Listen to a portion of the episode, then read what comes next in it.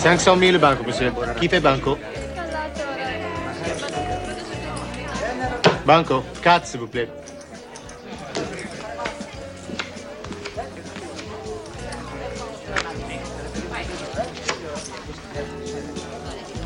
Huit.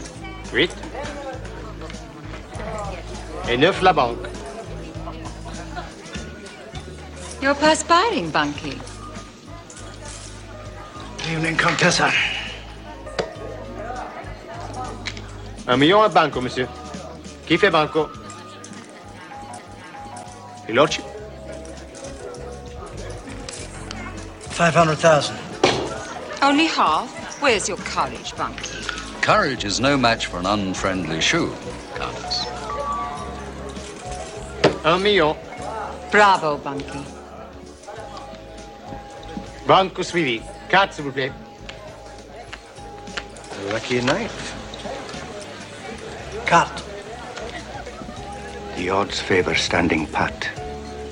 If you play the odds.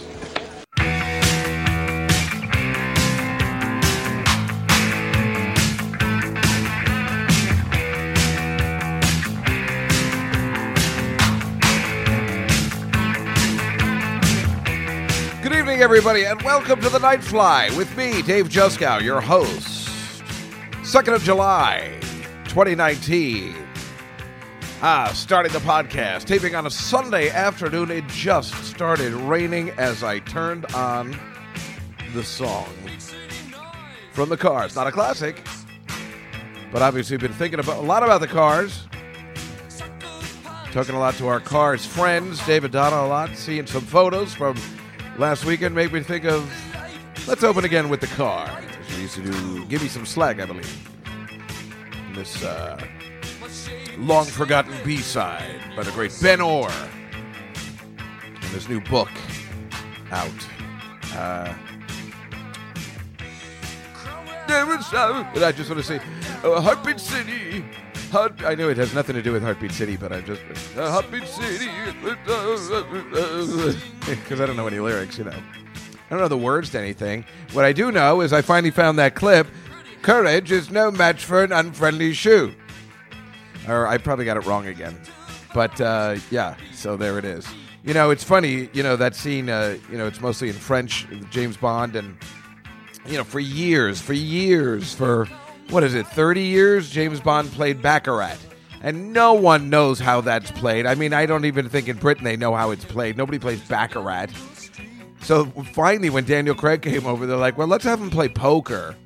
You know, Texas Hold'em. And maybe that'll change things. And it certainly did. I mean, it was at least it was something we understood, even though I'm still so confused and don't know that much about poker. In Casino Royale, where he turns over that four or five, and the audience goes crazy, the crowd. I'm like, wait, wait, wait, what's happening? What's happening? I couldn't figure it out in time. He had a straight flush, straight to the eight. Bon, Monsieur Bon wins. It always takes place in some sort of French. Well, yeah, that would make sense if you played baccarat, I suppose. I guess. I, you know what? I don't know what I'm talking about. All I know is we are here together. I'm sitting in a different chair. I'm very confused. I, I, I kind of have to throw together the podcast. I have no time to record it. I mean, I have lots of time to record it, but I like to also choose my time watching TV. And um, no, I've just been. I guess I've just been partying so much. I don't have time for anything anymore. Um, that's no excuse. Or is it the greatest excuse of all time? Yeah, I've been having this chair for years, but and it's great and it's comfortable, but it's like sinking, you know, with my extended uh, weight now or something. No, it's just I guess it's broken. I could probably fix it, but who knows how to do that? So I had to take my computer chair and use it today, and it's just not as comfortable as the other one. I mean, it's still pretty comfortable, and quite frankly, if I'm sitting in a computer chair, I should probably have the most comfortable chair when doing a computer because you know you're there for hours. But now I don't sit there at hours. I barely go on the computer at all. I don't do anything. I haven't been doing anything, but I've been doing everything, you know, but mostly just partying. Partying nonstop as if I was 24, maybe 34. And I mean, today was no exception. That's the way I got to throw it together. I'm like, I woke up at 1 o'clock today. What is it now? Like 3? It's 3 o'clock. I got a show at 5 o'clock because that's how what an insignificant comic I am. But I have a show at 5 o'clock on Sunday. Uh, but fortunately, they like me there. And last night, I was at um, last night I was at in Connecticut. doing a show, and it was uh, a lovely time. But I will tell you, you know, I was playing at the Fairfield Comedy Club, run by the uh, same guy Emilio who runs the New York Comedy Club here in the big city. And uh, it takes place. It's in a hotel, but it's really nice. The people are cool. Most of them are, you know, a little older, my age and stuff, which is great.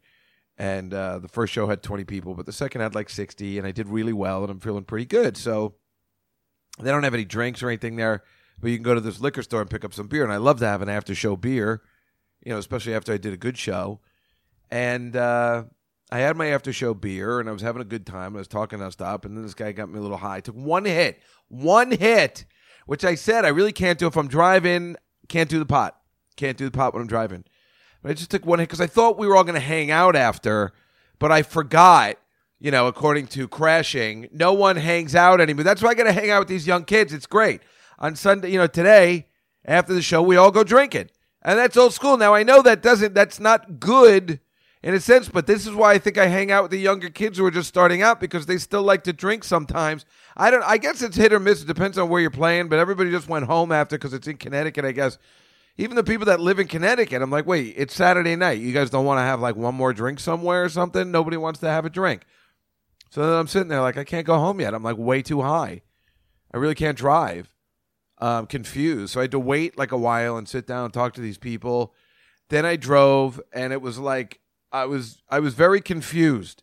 I was very angry when I wrote this, and then I, I was like, I got to turn on the radio. I got to I got to listen to some music, and then like as if it could get any worse or better. I can't make up my mind. This comes on, this exact part, and I'm like, wait a minute, what? This, what's happening?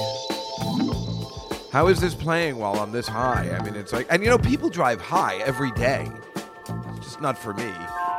But yeah, I mean, now they're driving high more than ever because it's completely legal. I don't know how they're going to combat that, but maybe most people are better at driving high. But this isn't. I don't know. Is this a song you want to hear when you're driving high, or is it, or is it not? I don't know whether it's better or worse. I couldn't make up my mind, but I knew I was going to play it for you today, so I guess I must have had some sort of uh, faculties about me. All I needed to do was make it to the McDonald's on Route 95, and I uh, knew I could take a break there. And I was like so excited. To. I was hoping the Taco Bell was open, but it wasn't. I mean, I everybody who was at the club yesterday bought food ahead of time, and they were all eating when I got there. And I like waited because I'm like, no, no. After the show, I'm going to stop at that McDonald's on the way because it's like my favorite thing to do whenever I'm in Connecticut. It's so ridiculous. Oh, how do you even write a song like this? It's so stupid. Unless you're like, you know, really high. These space sounds. This Steve Miller was out of his mind. It's like, wait, what's happening? That's the way the song ends? It's strange when you think about it. Oh. Oh yeah, uh, he wrote a lot of good songs, but it's strange when you think about that the guy that wrote that song wrote this one. Even though it's kind of fun, it's really But it's a classic now, I guess. I guess with time, everything becomes a classic. I heat up, I can't cool down. Message. Oh, damn it! I told you I'm bad with that. It stops, nobody knows. Every time you call my name, I heat up like a burning flame, favorite, kiss me, baby, with fire again. Oh my God, that's from last night. Sorry about that. Ah, that's hilarious. Worst singer ever. Abra, abracadabra.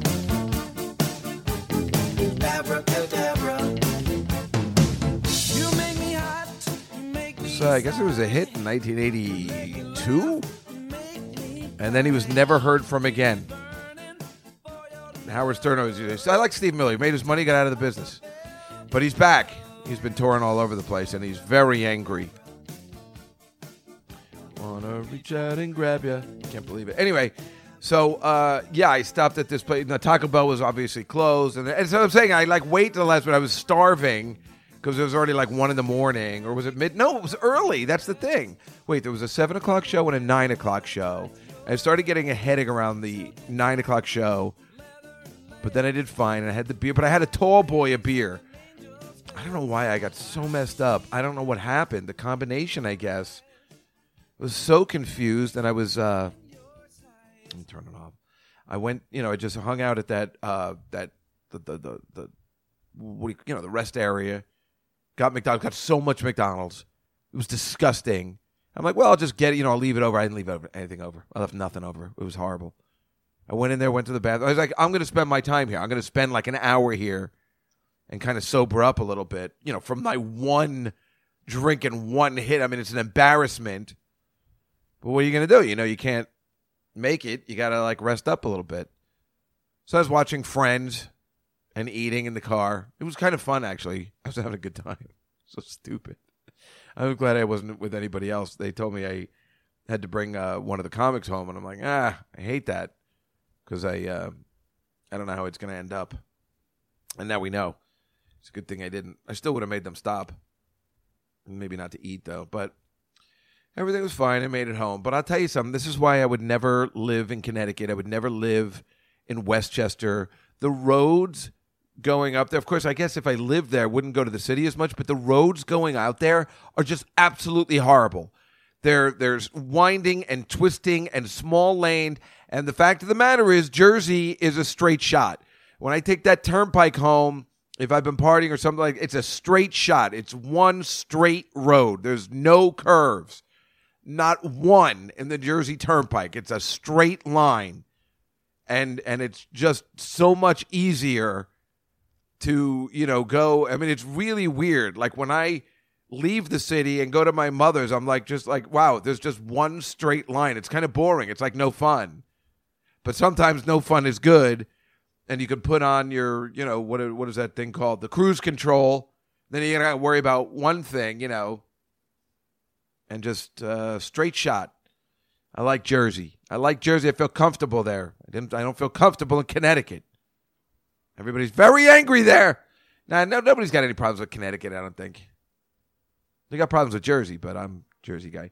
Anyway, I don't know what the hell I'm talking about. I don't know what I'm doing today. I'm very confused. I, you know, I, I, I was so messed up last night, and when I don't know when I went to bed. Maybe I went to bed at five. I, I lost all track of time. I know I woke up in the morning and watched Thelma and Louise, which I'd never seen before. Man, what a stupid movie that is. I can't believe that's a female empowering movie. It's stupid. And Geena Davis just an idiot and you're just angry. And I don't know why Susan Sarandon just to blame her the entire time. Uh, it's a dumb movie. It was fun to watch in a sense I'm like, wait, let's see what the big deal about this is when you see it 30 years later. And I'm like, this is it? This is the whole this is this is what everybody was in an uproar for? It's it's not good. It's not bad because the performances are good, you know, by everybody. Jesus, now you see why Brad Pitt's a star. I mean, just how hot he was. I mean, let's face it. I mean, I'm not gay, but I'm just saying. I mean, that guy's good looking. And Harvey Keitel, you know, it just I forget sometimes that he used to be young, and by that time he wasn't even young. But uh, yeah, and then I went back. So I woke up at like one o'clock in the afternoon, and I was like, "All right, I'll just tape the podcast tomorrow, Monday." And then Marina Franklin called me and said, "I need you to do my podcast," which she's never asked. And I think what's it called, Black Like Me or uh, Friends Like Us? I it's called something. It's something about being black. Uh, she's never had me on before, and why would she? Uh, and she's like, please, I need to do the podcast. I'm like, I'd, I'd be honored to do your podcast. I've been waiting to do your podcast. I, am surprised you would want me on. It's usually just black women. And, uh, you know, you know I'm going to say something horribly racist. But I couldn't be more thrilled to do it. But it's at 1 o'clock, and that's when I would normally tape the podcast. I don't have anything to do till 8 o'clock tomorrow. I got shows. I was fortunate I got shows Saturday, Sunday, and Monday this week. So it's beautiful. It's beautiful, beautiful you know, gearing up. And this show on Saturday that the guy was nice enough to put me on, I was able to do 15 minutes. So I practiced like just Saturday afternoon. But I mean, I think I can get there for Saturday. You know what I'm saying? So I think I'm going to be okay. I got, I got exactly 17 days left. Yeah, I got about 20 days left, right? So when th- this comes out, I got 17 days, whatever. You know, I got three weeks. I got three weeks. And uh, I'll be ready. I'll be ready. I'm performing all the time. You know, just getting on stage is good. Getting on stage, getting a little more comfortable. Having some bad shows, having some good shows, having some medium shows. And I'm figuring out what's working and what doesn't. But I'm unfortunately I'm figuring it out very slowly. I wish this gig was maybe uh, like a month later or September, but knowing me, it wouldn't make a difference. I'm a slacker. Uh, I just, I, you know, not practicing the way I should. But you know, it's funny. I was thinking about the fact that I keep drinking after shows and stuff like that, and I, I feel that the one thing I'm thinking about is that I'm like, this is such a weird example. Nobody would ever think of this, but I feel like if people were talking about if I ended up dying or whatever, or not doing well, they'd be like, "Yeah, he just got back into comedy, went back into his old ways, you know, just drinking and having a good time, you know, whatever, like not practicing." Um, for some reason, it reminds me of Cocoon, Cocoon, where Hugh Hugh Cronyn. Remember when he got, um, you know, the boost of energy? He went and cheated on his wife. And you remember, like in the theater, well, in the theater, whenever you see it, you're like, so like when he, you know, goes and he's like, no, I'll meet you guys later, and everybody knows what he's up to. And then he meets that lady at the supermarket. And everybody, everybody in the theater is sad. I, you know, I was, I, I was still alive when I saw it, and uh, saw it in the movie theater, and and um, everybody's sad, and you're like, hey, you know, you're like, yeah, see, once a cheater, oh, he goes back to his old ways, and that's what I, that's that's what I'm comparing myself to. I can't help myself, and I go back to my old ways. I'm not taking it serious. I'm taking it serious, but I'm like still not taking it serious. But I don't want to take it serious if that's what serious means. Like then I'm going to be like in crashing and have after my set have some herbal tea and go to bed. Go fuck yourself. I mean, I know I got to be disciplined. I get that, you know, Dave Attell can somehow be at a bar every night and not drink. But there's some nights I can, I guess, but I've just met these party people, and this is what always happens. When I get back into it, I, I end up meeting party people, and I hang out with the party people. I can't help myself. I feel it'll be my my whole life is just going to be that way. I fall into the wrong crowds, like the fun crowds. But the wrong crowds, technically, I should be hanging out with that guy that just did his spot yesterday and left. Oh, I, I got a spot tomorrow. I got to practice. Huh? No, no, no, no. We party tonight. You'll just go on tomorrow. There's no reason for practice. What's the matter with you? But yeah, I mean, I haven't had any time to practice, and yet, of course, I've had plenty of time. I'm just using it as an excuse. And what? Because what have I been doing? Just partying. You know, I've just trying to make activities for myself, right? So, what did I do the podcast last Sunday or Monday? I think I did it on Monday, and it came out Tuesday, right? So then on Tuesday, what did I do all day? What did I do? Wait, what did I do Monday night? Why did Monday night? What did I do that I couldn't? What was I doing? I did something. Was I drinking? I must have been. That's all I'm doing. No, I was trying not to drink. Yeah, it's a thing now. I know I didn't clean my apartment. What did I do on Monday? I can't remember. I know what I did Tuesday night, but I don't remember. Like, why didn't I practice on Tuesday? I must have had something to do. I'm sorry, I can't recollect, recollect, recall. I feel like Porky Pig. I can't recollect. I can't recollect. I can't. I can't think about it. I don't remember what I did. I don't think it was performing. I don't remember. I just know I was home. All, right. I know Tuesday I was depressed because no one would hang out with me. No, was that why? I don't remember what it was. Oh, I know what it was Monday. I went to the funeral. I went to Uncle Frankie's funeral Monday. That's what it was. That's what it was. That's why I think I just put it out of my head. Right. I went to Uncle Frank. I went to my mom's. I went to visit Rhoda, and then I went to Uncle Frankie's funeral. That's exactly. That's exactly what it was. Right. I mean, it was still, you know, funerals suck. It was sad. I hate to see cousin Frankie that way. He was so upset. Uh, can you blame him? He actually loved his father. Um, but it was nicely run. Oh, that's right. And the priest, no, it was a deacon, and he sucked. You know, the guy comes in, was awake, the deacon comes in. This guy was the worst person ever. I think he was, you know, like the funeral home was like, yeah, we got a guy. We got a guy. He was so quiet. You couldn't hear a word he was saying, and people kept coming in and out. And then he was just telling stories about himself. I, I, uh, he was, I don't think he knew anybody's names.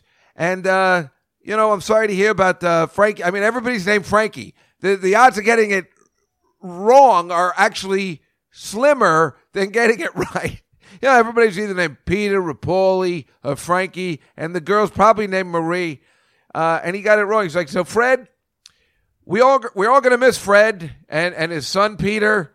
Yeah, he got it all wrong, and then he was just telling stories about himself. He had no information on Frankie, did no homework. It was really pathetic, but also funny, you know. And that's the kind of stuff sometimes in a funeral you love because you know you can talk about it for years. I think maybe I told you this once before uh, at my grandfather's funeral. You know, in the seventies, um, you know, you have a shiva call You've definitely probably heard about this. Goes for seven days. You have people over. You say a prayer every night at sundown. You know, somebody comes over and leads the prayer, which I would like to do when I get older. I'd like to be that guy. I don't know why. Um, it just sounds like I'd, I'd like to help people in that way and lead them in prayer. I don't know why. I really would like to. So I'd like to be that guy called Minyan Helper because you got to have 10 men.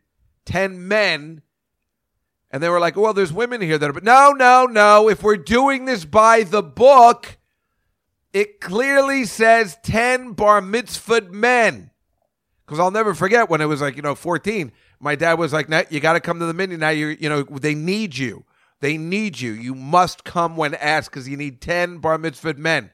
But women keep saying, like, no, it's all right. Women, I'm like, no, no. If we're going by the book, you fucking idiots. We shouldn't even be having this service if we're so angry that the Jewish religion doesn't recognize women.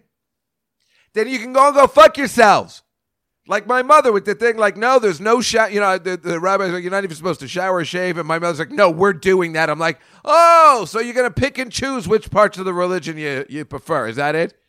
And if the Jewish religion doesn't recognize women, then why in this religion? And if the Catholic Church recognizes women as second class citizens where a man can tell you to do with your body, then you're a fucking fool if you're a devout Catholic. A fucking fool. That's right. That's right. Idiots.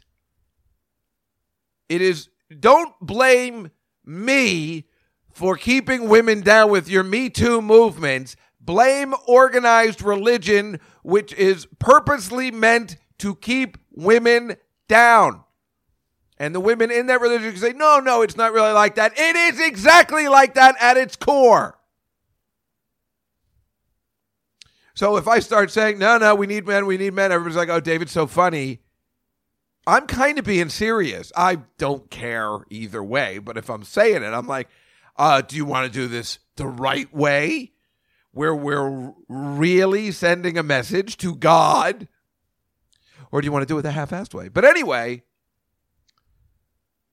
this guy came in when my grandfather died. This is uh, Mama Seal, Papa Dory, who Dory's named after. And this guy, Papa Dory, you know, my mother's father, was such a great guy. He was a fun guy. Uh, as they called him a kibitzer. I look exactly like him. Not anymore because I have more hair. But uh, yeah, he looked exactly like Fred Astaire. Uh, just the way I look like Nicolas Cage, whatever. You know, we all look alike and uh, but he was a you know fun guy. He was you know good smile. You know, like people liked him. It's the exact opposite of Dory. You know, my niece Dory. I don't know how she is named after this fun filled guy. Wait, it wasn't fun filled. It wasn't like mom, you know, my dad's mom who was actually fun filled and a you know, I love life, it's joyous, it's great. I'm going on unemployment with a fur coat, go fuck yourself. But he was he was a nice guy and he was, you know, and he was just funny and he just had this thing about him that, you know, was very charming. Dory has none of that. Not one iota. And believe me, I'm going to get to that later. More on this later. Right now, I'm telling you the story way before Dory was born. Probably before I had sex, but probably my sister was already whoring it up by then in the 70s. Oh, let's face it. Let's face it, folks. My sister's been whoring it up the day she was born. Oh, well, I was kidding. Now, um, so this guy comes in to our house, and he obviously is sick with diarrhea. Uh, I mean, we don't know that, but you know, you have to come. It's your duty. He's leading the service. He comes to our house in the middle of the service. It's a twenty-minute service. You just everybody has a little prayer where you sing, saying a couple things in Hebrew and English, and then of course the uh, Yiskadal Yiskadash Shemay Rava, the uh, Kiddush. No, no, Kiddush. Fucking idiot. Um, you know what? I don't know what it's called. It's not Kiddush. Can't be a Kiddush, Kiddush cup. It's what? Why am I missing the the worst Jew ever? Um, the Yisker, the Yisker service. Uh, I wonder what made me say Kiddush. Anyway, uh, he goes, "Oh, excuse me." Ten minutes in, he goes, "Can I use your bathroom?" And everybody's looking at each other like, because my friend Lawrence was there, and it was hilarious. We were looking at each other like, "Wait, what's happening?" So he goes to use the bathroom. Everybody's like, "What's happening? Oh my god, what's happening?" Comes back out. He's like, "Thanks." And then all of a sudden, the smell from the bathroom came out into the place, and we're giggling. But it's like this poor. I mean, how embarrassing! This poor guy who's just trying to do a mitzvah and be polite to these people. Just like, oh, the smell just came out from the bathroom. I mean, it was horrible. And after he left, we just really ranked on the guy for hours and did. I felt so bad for him. All he was trying to do was something nice. He was a lovely guy. But he must have left there going, oh, Jesus Christ, I could never show my face anywhere again. I think he killed himself. I'm kidding. Uh, but I think he's dead now. I remember somebody telling me, I'm like, oh, good for him. Because I don't think I could live. it was that bad. It's so embarrassing. He was so nice. So what I'm saying is when, and I remember even when we are talking uh, at, at a family function years later, 20 years later, and my grandmother sitting at the table with us, and we're treating her just the way we treat my sister treats me and my mother at the table now, where they're just talking and we're not, you know, like we're not there.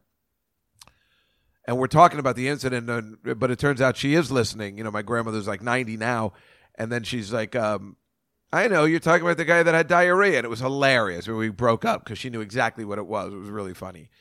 Uh, but that's the great thing is when something like that happens. I mean, now as tragic as this is for cousin Frankie, we can make fun of this fucking idiot who presided over his dad's. You know, and I'm like, listen, next time, do me a favor, just let me run it. I don't know anything about uh, the Catholic religion or anything, but I mean, I, I think I could do a better job than this asshole. At least I know you and your wife's name and your cousin Jessica. You know, like so, I could say I could tell more stories about Uncle Frankie, and I've only known him for five years, than this deacon who didn't even clearly like a uh, do any kind of homework. Well, can I get their name? Tom Papa does more research for Rachel Feinstein's wedding than this guy fucking did for a really serious, tragic event. And then he was just telling stories. Yeah, I remember when I was a boy, I'd be playing stickball with my friends, and we're and we're like, where the fuck? Who the fuck gives a shit about this guy? Who the fuck is this guy? So it was kind of funny. We were laughing. So at least you know that lightens things up because the guy was so goddamn bad. But um, you know our uh, the uh, poor Frankie. Uh, but it's like, yeah, Jesus Christ, God, I've had a long week that I completely forgot about that. I thought that everything, you know, when you don't work, it just all blends together. It all blends together. I, I don't. I, it's, it's so weird. So then, right, I came home. I parked the car in the garage, right, and then Tuesday I just stayed home all day, and I was like, why aren't I practicing? I don't know. Something happened. Oh, I went to the White Rose. Says, right, I ate my car. I ate my car two days this week. Right. And then I drove, it's all coming back. And then uh Tuesday, I don't know what I was doing. I guess I must have been up all night. Yeah, I must have had coffee on the way home, and I was up all night till like six in the morning. So I was up late, and then I was uh, meeting meeting this girl at five o'clock. So when I know I have something to do, it's difficult to do anything. I mean, it sounds ridiculous, right? And uh, yeah, I must have Tuesdays. I seem to always get bad news. I must have gotten some form of bad news again or something. And then um I don't know. All I needed to do was meet this girl at five o'clock. This girl who I don't know, I like, but she's like kind of gross. I, I keep asking her out, but I it, she's gross, and it's just like gets worse and worse. She goes, "I'm disgusting today. I look horrible. uh, all this bad stuff. And I'm like, no, I'm sure you look fine. And then she just keeps saying, I'm like, oh, you know what? Maybe this isn't a good idea. And uh, I don't know what the hell the problem is. I don't know. Whoa, what's the matter with me? I'm so desperate, uh, just for company mostly. And I uh, met her, and I decided to drink wine for some reason that day. And I got to this bar, and I got there early, and it was in Union Square. And all of a sudden, they're like, I'm like, uh, you know, I might eat something. I see the menu, like, yeah, we're not serving food. I'm like, why not? You know, she was, the, the health inspector was there, so place wasn't open. I don't even know why I'm telling this stupid story, but yeah, I just, um, I don't know. You know, I mean, that was that was the only thing I had to do. And then what? God, my God, am I just losing it? I must have eaten. I think I eaten, but I keep walking, so it kind of it kind of works everything out in a way. But again, well, no, I'll get to that in a second. Let me just. Wednesday was a horrible day because Wednesday, my sister scammed me. And I think this is what made me angry. I was already in New Jersey on Monday. On Wednesday, this, okay my sister sent out an email, as she did for that stupid, stupid show, Newsies. My sister sent out an email saying, um, I got everybody tickets for Wednesday, whatever Wednesday is. I now I have no track of dates because I don't work anymore. So whatever Wednesday was, I got tickets for for the family for the stupid show Evita at plays in the park that her and Dory are in. I had no interest in seeing this show. I have done more than my fair share of job going to see them in their stupid shows and and never being a lead or anything. It's one thing you go see your nieces and nephew if they're the lead. If I got to see somebody in another chorus, my sister has nothing to have any lines, she has nothing to do. Why do we got to sit through these stupid plays? I just don't care anymore. I have definitely done my job as a brother and seen plenty of shows.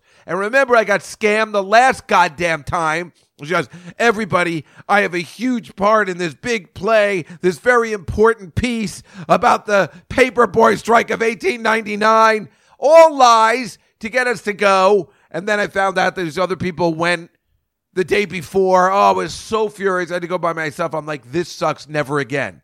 Meanwhile, then she goes, everybody's coming on Wednesday. So then I'm like, well, I do want to see Liza. I'm dying to know how her job is going. I'll see Billy uh, you know, Matt will go. So at least the whole family's going. Oh, she scammed me. She goes, no, everybody went Tuesday or whatever, or Sunday. Like, what? He goes, yeah, you just have to come because you got to bring mom. And I'm like, what? What? You said everybody was going. She said, yeah, no, so now you have to go because you got to bring mom. We're expecting you. So I can't, I'm not going to let my mother go alone. Oh, she scammed me. I wasn't going to go. I wasn't going to go. I don't want to see Evita. It's a stupid fucking play and it's a stupid fucking office. Andrew Lloyd Webber is a bag of shit. I've said multiple times he's ruined Broadway, he's ruined theater. He stinks. All his stuff stinks. I don't want to see it. I don't want to get my car out again. It's a pain in the ass. But now I got to bring my mother. And I'm like, you know, I'm trying to be a better son and I'm trying to do things for her and I have time now. So I don't want to be a dick. I'm like, all right, I'll go pick you up. She goes, no, no, I can meet you at the mall or whatever, at the park. We'll have dinner before. And I'm like, I don't like having dinner before. And then I'm like, oh, who cares? I'll have dinner before. You know, there's a diner right by that I love. I worship this diner. The Menlo Park Diner by the park. I like, you know, that's where I grew up. I like it there. It's a Jersey diner, unlike the fucking diners we have here that are, you know, $18 for a Western omelet. And when I was at that diner, it was $8. That's a $10 difference. Anyway, I'm so angry. I don't want to see the show, and Beth has clearly scammed me. Scammed me. I'm like, whatever. So I go to get my car. You ready for this? I go to get my car in the stupid garage. I'm like, all right, I'm gonna leave. The show starts at eight. I'm gonna meet my mother at six fifteen, so we can have dinner at this diner. We're gonna park at Plays in the Park and walk to the diner. My mother can barely walk anymore, but she's up for doing this. It's a walk in the park. It's nice. So I go at three o'clock. I go to get my car because I don't want to sit in traffic you know how difficult it is to get out of the city. And if you don't know, you can imagine what it's like to get out of Manhattan any day. Uh, maybe the summer's a little better, but not Fridays in the summer. So, anyway, it was a random Wednesday. I go to the parking garage. Can you fucking believe it? Their elevators aren't working again. Remember last year that happened to me and they moved us all to the Hilton. The elevators aren't working. Nobody can take their cars out. Nobody can put their cars in. I'm like, well, what are we supposed to do? He's like, yeah, I don't know. I mean, they're all nice guys over there, but they can't do anything. The elevator's broken. There's a guy fixing it downstairs. They got two elevators. One's always broken. And so if the other one breaks down, I remember they were waiting for three months for that one part from Europe. I can't, they don't have any backup plan. If that elevator breaks, it's over. It's a very strange garage, but it doesn't matter. You know, for the price I pay, what are you going to do? So I had to wait, and I, you know, with this lady there, she was nice. She's from Long Island. She was funny. So we are having oh because I go because everybody's waiting. I'm like, and she was like asking, "Can I get something in my car?" And I'm like, "But I left my dog in the car, and the windows are only halfway open." And everyone was like, oh, "That's horrible." And I'm like, "What are you people fucking idiots? You think I left my dog in the car that's downstairs?" I, then everybody got it and thought it was funny, but it was it was one of those things. I'm like, "But what if I left my dog in the car?" Anyway, we just sit there and wait for the thing. I'm texting my mother. I'm like, ah, "The elevator. I don't know what what's happening here. I'm gonna wait." Just to make life more fun Anyway, they finally got my car out of the garage an hour later, and I got to the city and I got there early or to, to the park and I pulled over. And then I was actually, you know, a half hour early waiting for my mom. We got there. We went to the diner. Oh no! Then I was like, oh, I I'm just so angry. I was trying to go to the bathroom in the park, and this lady's like, "Oh, you're not really supposed to use the bathroom." I'm like, "Come, I just came from New York City. Just let me use the bathroom. What do you think I'm going to do in here? Oh, I'm going to scam a seat in the park. Oh no, you fucking piece of shit. It's a play in the park. You're not going to let me use the bathroom? Oh, God, I hate everybody there. Plays in the park, Middlesex County. Look it up. They're all a bunch of douchebags.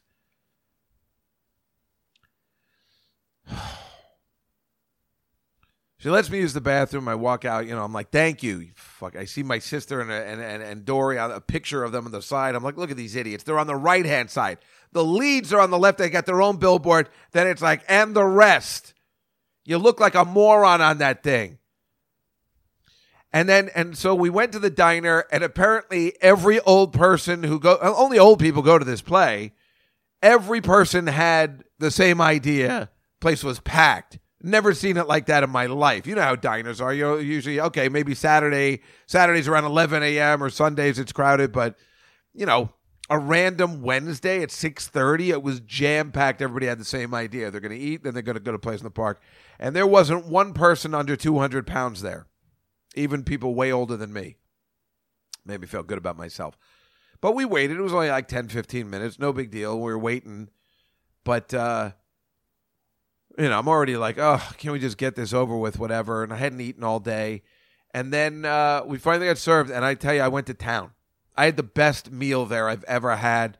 I had a vanilla Coke, and I ordered the lasagna, and it came with a salad and um, New England clam chowder. I was so happy. All of a sudden, my mood changed. I was like, I was, my mother got French toast. We ate the whole thing. I guess we were both starving. This huge thing of lasagna came. It was delicious lasagna in a diner is so stupid, but it was great because I know it comes with the soup and the salad. I've always liked that. It comes with more stuff. I got blue cheese on the salad. It was completely unhealthy. It was fantastic. It was exactly what I wanted from a Jersey diner. I had the best time. I had a cup of coffee after. My mother had some coffee. We're having a good time. And then we walked over. I'm like, now we got to sit through this stupid show.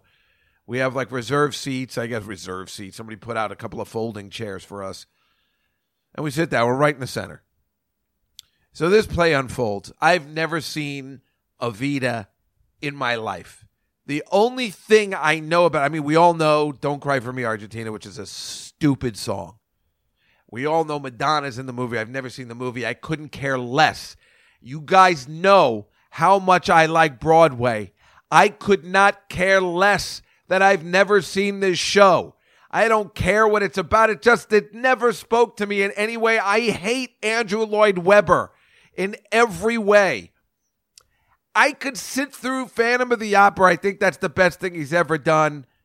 Everything else this guy's done is a bag of shit. He's stupid. He's the guy that bought up all the ticket prices because of his elaborate, stupid shows. He's the reason you have to pay $200 a ticket on Broadway for his crap.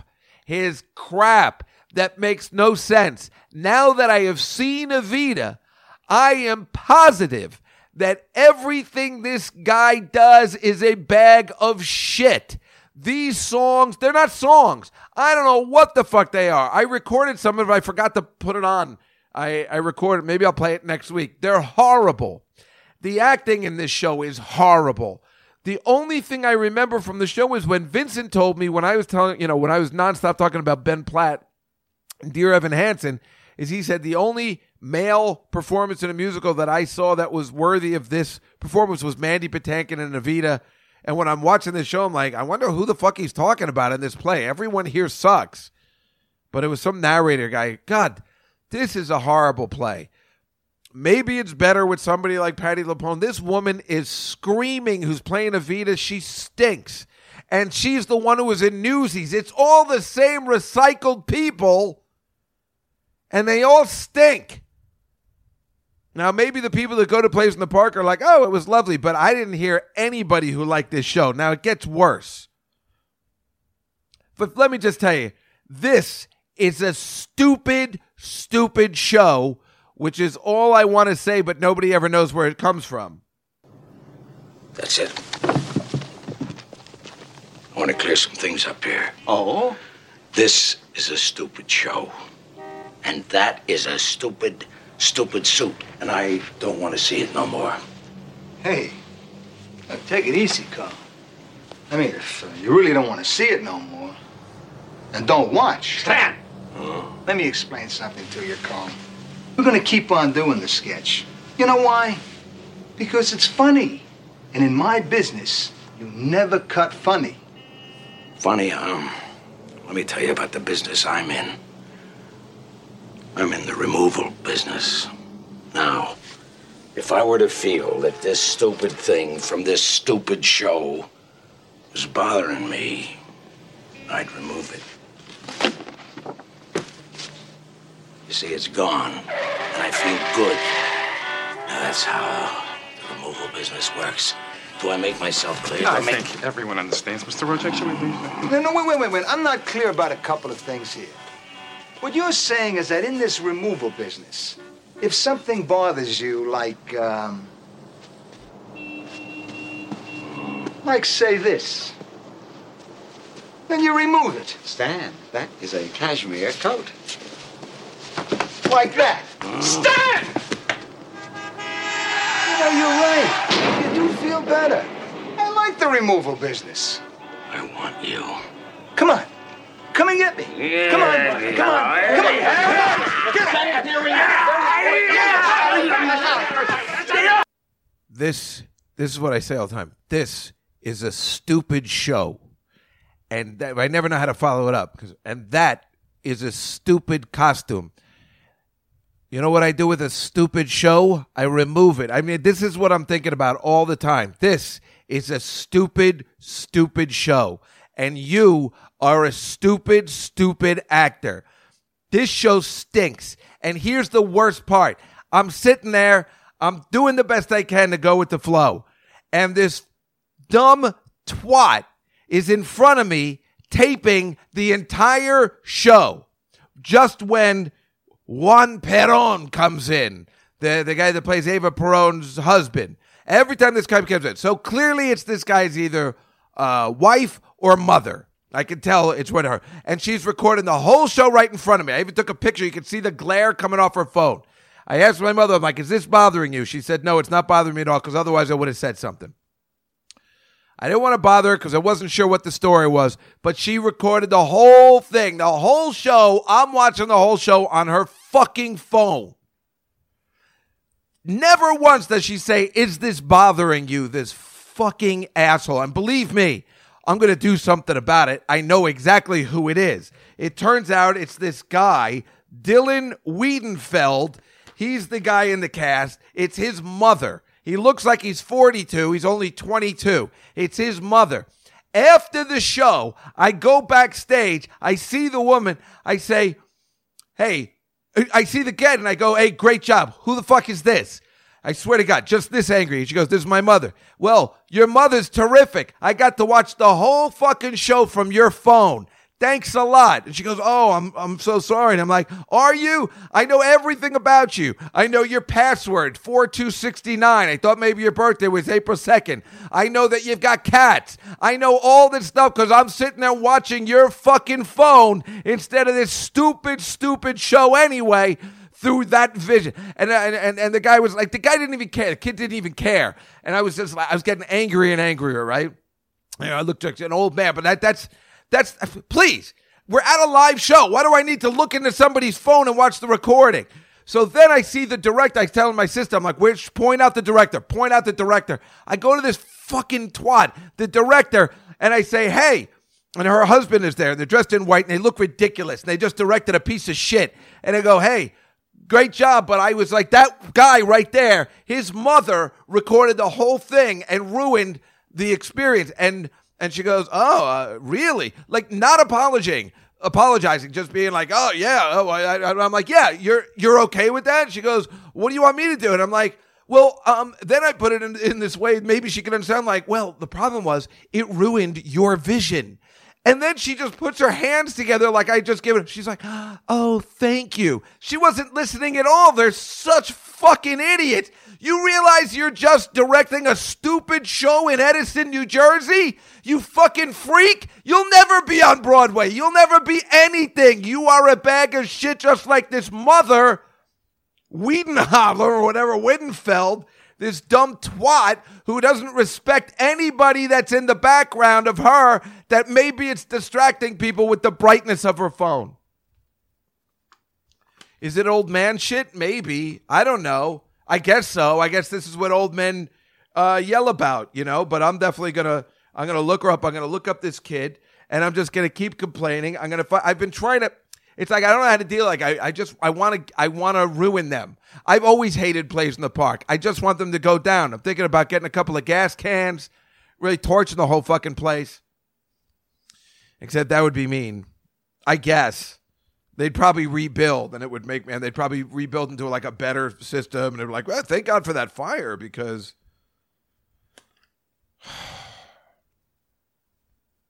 anyway, one of the things is. Uh, we were talking to uh, Beth and my mom and sister. We're talking to this other girl in the play, and um, her acting teacher was uh, somebody I used to have sex with. So that was funny. Uh, my sister said, "Oh, he had sex with your teacher." so he said, "Made me feel like a man. You're gonna act like a man." Why? What? Who gets angry at stuff like? Well, anybody would, right? If it's in your, I mean, I don't care about the show, right? So that's probably why I didn't complain there. I wanted to take her phone and throw it somewhere, but again, you know, I wasn't sure if her husband was a cop or something. But now I know she's not. Just some dumb idiot. Then I talked to that kid again. I wouldn't let it go. Wouldn't let it go. And my sister's in love with this kid. She goes, Now I get what you're talking about. 22 year olds. Some of them are great. And I'm like, I told you, but not this kid. I spent some time with this kid. I'm like, You know he's a homosexual, right? And she goes, What are you talking about? I'm like, What are you, a fucking moron? Guy, first of all, the guy's holding hands with another guy. He's right there. She goes, No, no, they're just friends. I'm like, Yeah, never once in my life have I held hands with a boy. What the hell is your problem? You can't tell this kid is gay? I mean, she's not doing anything with him. She's not going to go out with him. It's not like anything like that. I'm just saying. Open your eyes, you fucking moron. like, I don't. Oh. That shouldn't be a problem. It's not a problem. I I gotta oh. Why why would that drive me crazy? Why would that drive me crazy? But I really believe would drive anybody crazy. And that's the thing I'm talking about. Like so then I came up with an idea for a book. A new book. And it's called the the something the importance of being rude or something something I'll have a good title. The rudeness of man, the inequity of the inequity of rudeness, whatever the history of rudeness. How about that? The history of rudeness. We'll do it that way. Uh, I've already got some listings. It's you know people who record at a concert. My God, that's a new form of rudeness. And I've been through this before. I remember we were at the Eagles and somebody's recording the whole thing. They got the fucking light on the whole time. And I'm like, why are you even at a live show? Why are you at a live show? Flip side of that story is on the train on the way home, they were playing, and I'm like, oh, that's fun. I wish I had recorded it. So it's kind of weird. But you're ruining everybody else's time that's there to see the live show. I don't think that's old man shit, but I mean, why bother going to a live show if you're sitting there recording it? They should probably have certain shows where, like, you're allowed to record. Everybody can record this with their phones. And then have ones like, please have respect for other people. Do it that way then. That way somebody can put them up on YouTube and we can all watch them together. Uh people who are on planes, people that men that wear shorts on planes. Ew. People that take off their socks and shoes on planes. You know, planes you can go on forever. Look, I got airplane jokes. Um people who stand on the left side on escalators, people, this is where I came up with it on Tuesday when I went to that bar. Women who put their purses on an extra chair they're not using at the bar. So you think they're saving it for somebody when they're just actually putting their purse on a chair when it's not being used. And then I'm like, can I use this? Oh, oh, oh, I forgot. I, oh, oh, yes, of course. I, oh. This is the kind of stuff. Um, but I suppose I can call all of those things old man gets angry at stuff. Uh, it's really the Simpson one. Old man yells at cloud. But I can't call myself an old man for this kind of stuff. I've been angry about this stuff my whole life.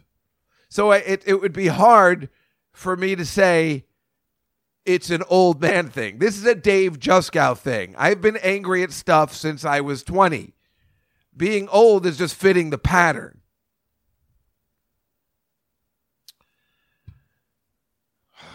This song gets me through it.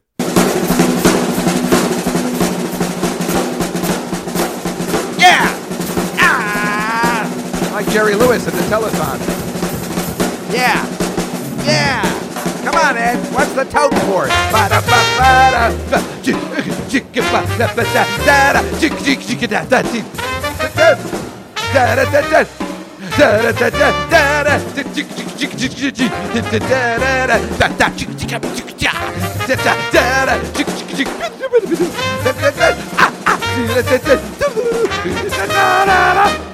Oh, that felt good, huh? Good stuff, right? oh, I, clearly, this is the podcast where I've lost my mind. Where it's, oh, well, he finally snapped. That poor bastard, he finally snapped. It's true. Oh, there's more. So Thursday night, I am going to meet this girl. On Sunday, when I taped this, I taped this on last Sunday or Monday. No, I think I told you, right. Yeah, I told you I met, there was a girl at the comedy club, and she was just, she, it's the summer. She was wearing what I needed her to wear. She looked amazing. These little shorts, tank top. I was, and then I was just, you know, the whole night. I'm just like, blah, blah, blah, so I went to meet her. She works at a bar over by my old office, which of course I'm nervous to walk around. I don't want to run into anybody. Uh, and uh, I was like, I'll go, I'll go meet her on Thursday, but that place is packed and packed. She goes, well, just come at nine o'clock. I'm like walking around. I'm like, what should I do? Should I? The problem was I knew what was going to happen. If I meet her, she likes drinking. She likes to party. I mean, she's a fun girl. Uh, if I meet her, if I go there, it's an all night thing. I'm out for the rest of the night. I know it. So maybe I shouldn't go. I saw her working at the bar. She didn't look that great. She's wearing like what they tell her to wear. It was like a like she looked like she was dressed for working at Fridays. Uh, I'm like, ah, let me get out. Then she's like, no, come back at nine. I'm like, all right, I'll come back at nine. But I know, I know if I come back at nine, I'm gonna be out till nine in the morning. I just know it. I just know it. This is I just know it. I got I got the feeling. So I meet her at nine at the bar. She gets me a couple of drinks. She finishes at ten because it's more like a commuter bar. And then she's like, "Yeah, we'll go out." And uh, then she dresses back into the outfit that I was like, "Oh yeah, yeah, all right, we'll go out." I'm like, "Oh, there we here we go." Yeah, she looked amazing, amazing. Uh, so we went to this other bar, and she's so she's just so sexy all night. I mean, just like she's she's like sitting Indian style on like uh like on the bar stool, and it's just hot, and she's all over the place, and just you know, and then she's again, you know, telling me this is the first time we ever like this is like the third time we've hung out, but never alone. And she's telling me all the story. We're drinking, doing shots, and she's telling me all these sexual stories, heavy sexual stories that are, you know, ridiculously hot. But this seems to happen to me all the time. I don't know what exactly the vibe is, except the only vibe I can think of is that they think I'm a gay man. But still, even if they thought I was a gay man, why am I getting the sexual stories? So, because I just don't know what I'm giving off. I, I, I'm just trying to think, like, how come every time I'm on a first date or whatever the fuck it is with the first time, why are they? I'm not putting that. I'm not. I I don't ask these questions like. So when was the first time you saw a penis? I'm not doing the spader. I mean, I used to do that, but I'm not doing. I'm not asking for it. They're just giving me the information. This is certainly not the first time it's happened, but of course, the way it ends is always like this. Alan, I won't deny it. I'm a nymphomaniac. I discovered sex very early. I slept with everybody my school teacher, my sister's husband, the string section of the New York Philharmonic. I want to have sex all the time, play all the time. Otherwise, you're just down. And what, why be down? The best way to get up is sex. I'm not like my sisters. They're so inhibited, they never want to do anything. I believe in having sex as often, as freely, and as intensely as possible. What do you take me for? How did I misread those signs? I mean, every time it's the same thing, you know? I mean, it's just like, I mean, seriously, this, apparently, if Woody Allen knows about it, then this is a thing. So girls will tell you this. I mean, I, don't think anybody ever thought he was gay. You know what you're there for. They must know I am interested in them. They, they know I'm not gay. Well, why are they putting it out there? And then, you know, when you make the move, they're like, what do you take me for? It, it doesn't make any sense. Why are you telling me all these stories? But I mean, they're hot enough to listen to. It's no big deal. And then she, you know, is just an actress. I'm like, here we go, here we go. Meanwhile, though, I got to say, she actually did a. I said, all right, if you're such a, because she was talking about Shakespeare and that she had done all this stuff, like she was at the Globe Theater. So I'm like, bullshit, bullshit.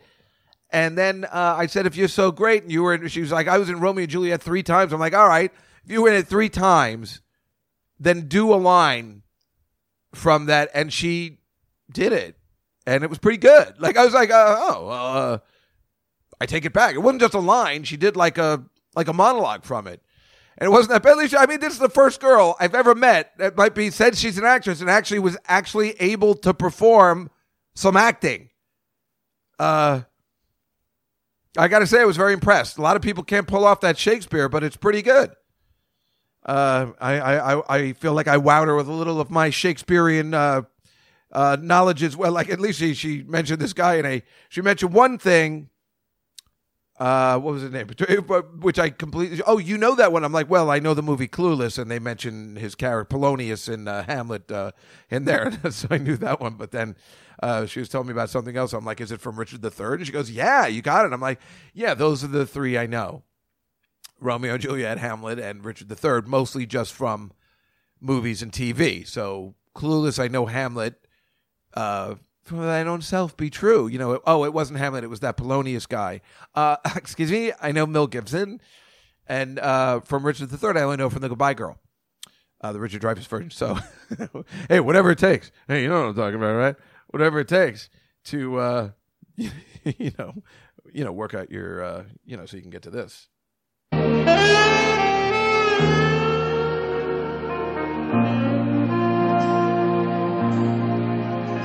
Exactly. Yeah, you know what I'm talking about. Ba boom. So uh yeah, so then we hang at the bar, the bar's closing. It's like and she's like, Hey, guess what time it is? It's before the bar closes. Like, guess what time it is? I'm like, I don't know, eleven. It was like two thirty.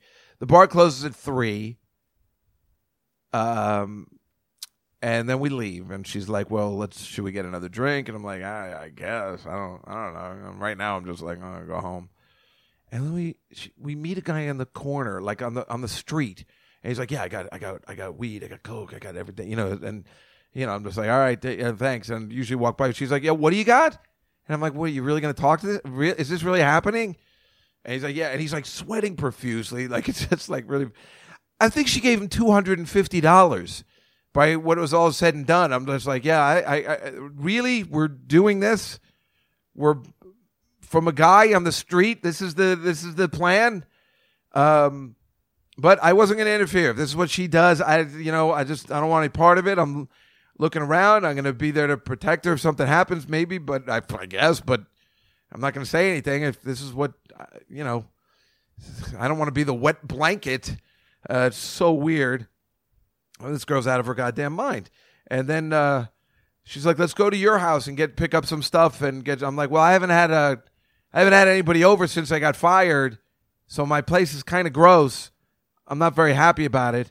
Uh, she's like, "Yeah, I don't care," and she really didn't care. So she came over. We got some drinks, and then we just hung out all night, and um, all night, you know, like I mean, and then you know she was just sitting on the couch. She's showing me pictures. It's it's, it's exactly like the scene in Fast Times at Ridgemont High. I am Rat, the nerdy Jew.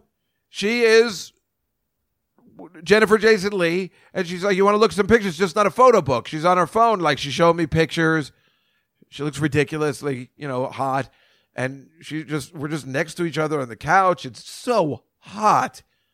I mean, this girl's ridiculously sexy, and um, and then uh, you know, but I, I don't know. I'm like, you know, she's you know, she's telling me all these stories. I'm like, I guess all right today. I'm I'm gonna make the move. I'm not. I, come on, man. Come on, man. It's like it's ridiculous, right? Come on. It's, obviously wants it. Why would she tell me all the stories?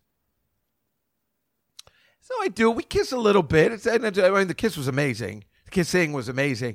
But and then I said, and she goes, yeah, that, that was okay. I'm like, well, you see, people keep telling me uh, it's not working well. Like I'm kissing from the 80s. I don't know what's happening. She goes, no, it's just you're not very aggressive. I'm like, well, because I'm trying to dial it back. I've been told my kissing's been horrible. And she's like, no, I think I think the way to kiss is that you you have to kiss like the other person's kissing. But I'm like, well, who decides who's the better kiss? I suppose you should always just go with whatever the woman is doing, you should follow. I guess that should be the rule. It's pretty good advice, I guess, but I'm still so paranoid that I'm doing it wrong for some reason after all these years. I I you know, maybe they changed kissing. I don't know. They, everything else has changed. You know, the man can't make the move anymore. So maybe they changed everything and I don't know. I don't know what's happening. I I only know one thing.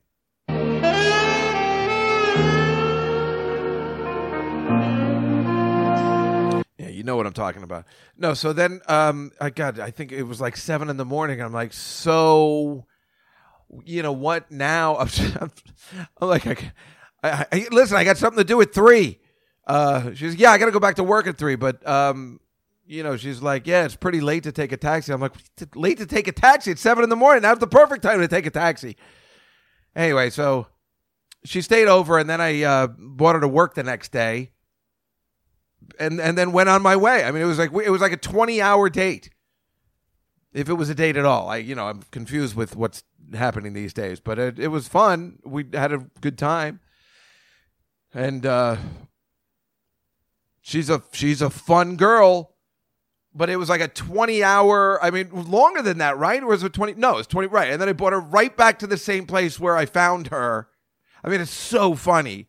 And then ended up going to jersey right? So we're up all night and then i slept for a couple hours. She slept longer. And then i was talking on the phone and doing all this stuff and you know then i went out my friend lawrence had prepared this big dinner he just moved to jersey city heights and he prepared this big dinner. That's all I had to do. I mean, that's the funny thing. I'm like, I, I said, like today, I got the only thing I got to do is at five o'clock, and I'm like, geez, I don't know whether I'm going to make it. I, you know, I, I, I got to wake up at one. I mean, I don't know if I'm going to make it. And um, and and and the uh, so the only thing I had to do was to leave town at like four to get to his house by five. And really, I could have gotten there at seven or eight. He didn't care. I just like wanted to get out early. So so he uh so I dropped her off and then went to the port authority and took the bus. We had this grand meal. It was really fun. But again, I was drinking, getting a little hot. You know, it's like, and then by the end of the meal, we ate so much, I, I started to faint. Like I was to pass out. I was getting very dizzy because I had realized with the lack of sleep and the drinking, I had never had any water. And I was really feeling his place was a little hot. So I just sat down for a little, just started drinking a lot of water, and that completely helped. Yeah, I was totally dehydrated. And also, oh, yeah, I'm, you know, like a hundred and shouldn't be partying like this. But what am I supposed to do? This is the exact time to party. Woo! Rock and roll!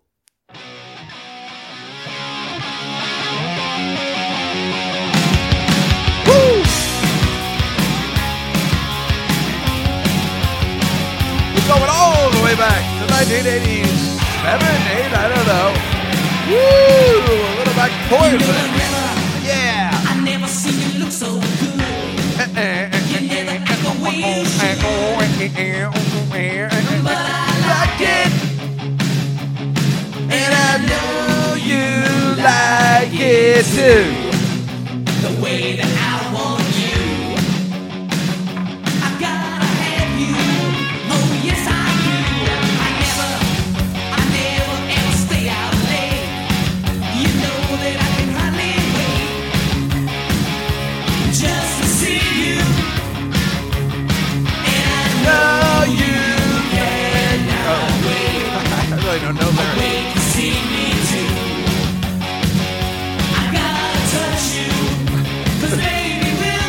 where? At the drive-in. What? How old are we? Oh my God. Nobody can relate to this song anymore.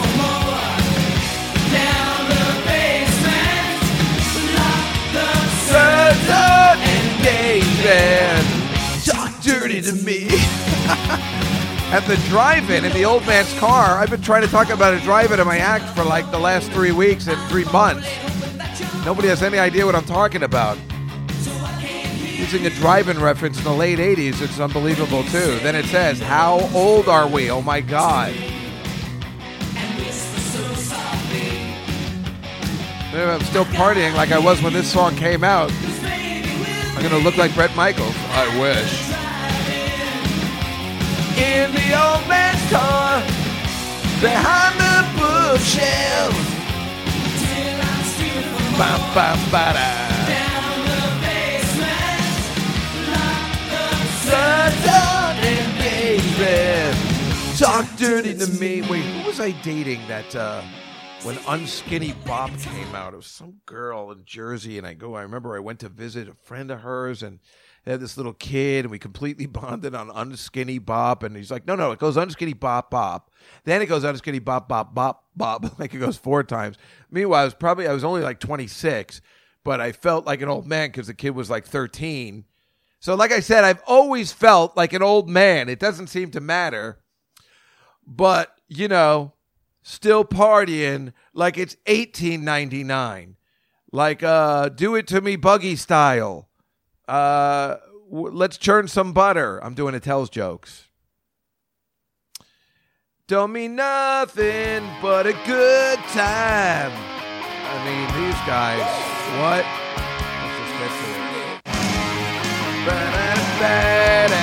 Just. I don't know why Poison came to mind when I did. I, I swear I didn't have it prepared. It just seemed like the right thing to do. I'm skipping. Oh. Get to the chorus. I'm bored. There we go. But, but a good time. Yeah, better than this. Who fuck? I mean, who goes to poison in their mind where they're like, "Yeah, we're gonna party, poison."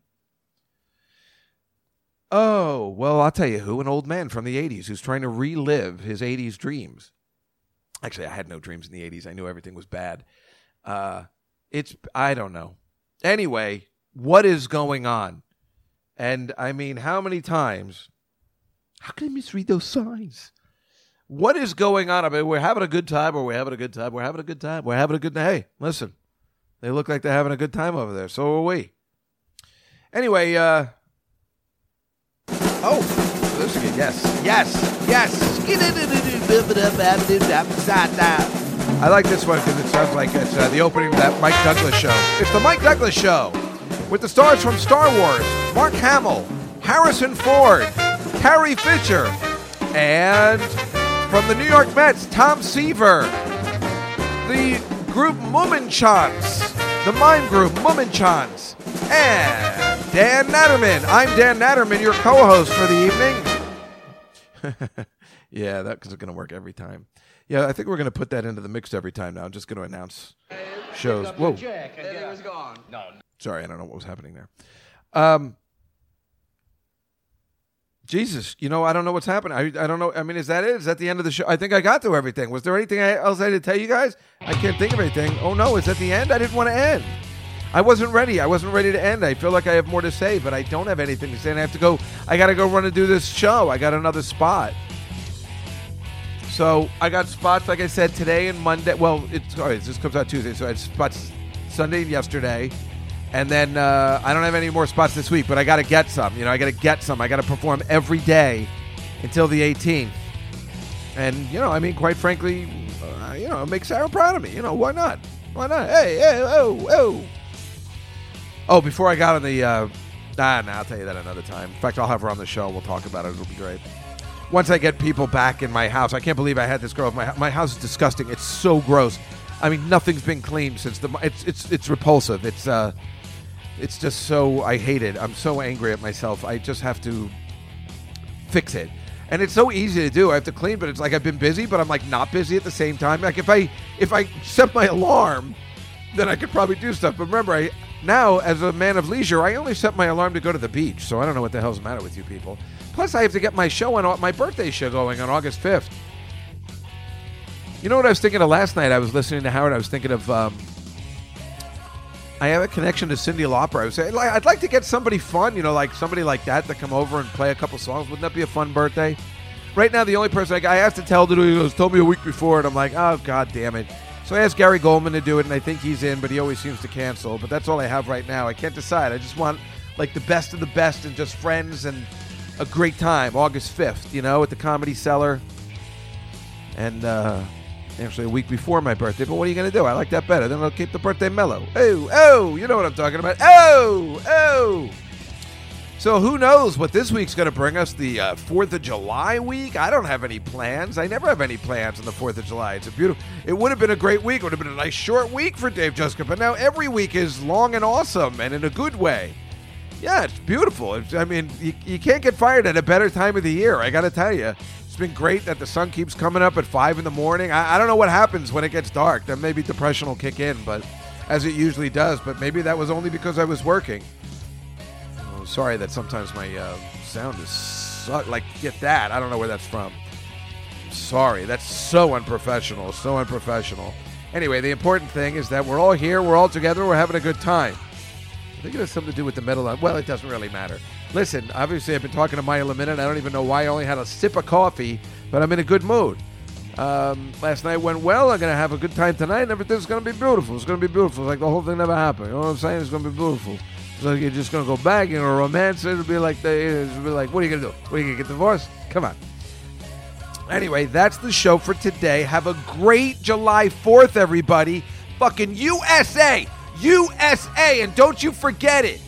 You, you see these actors who are British and they're playing American roles like Spider Man and people like that. Fuck them. Let's take it back.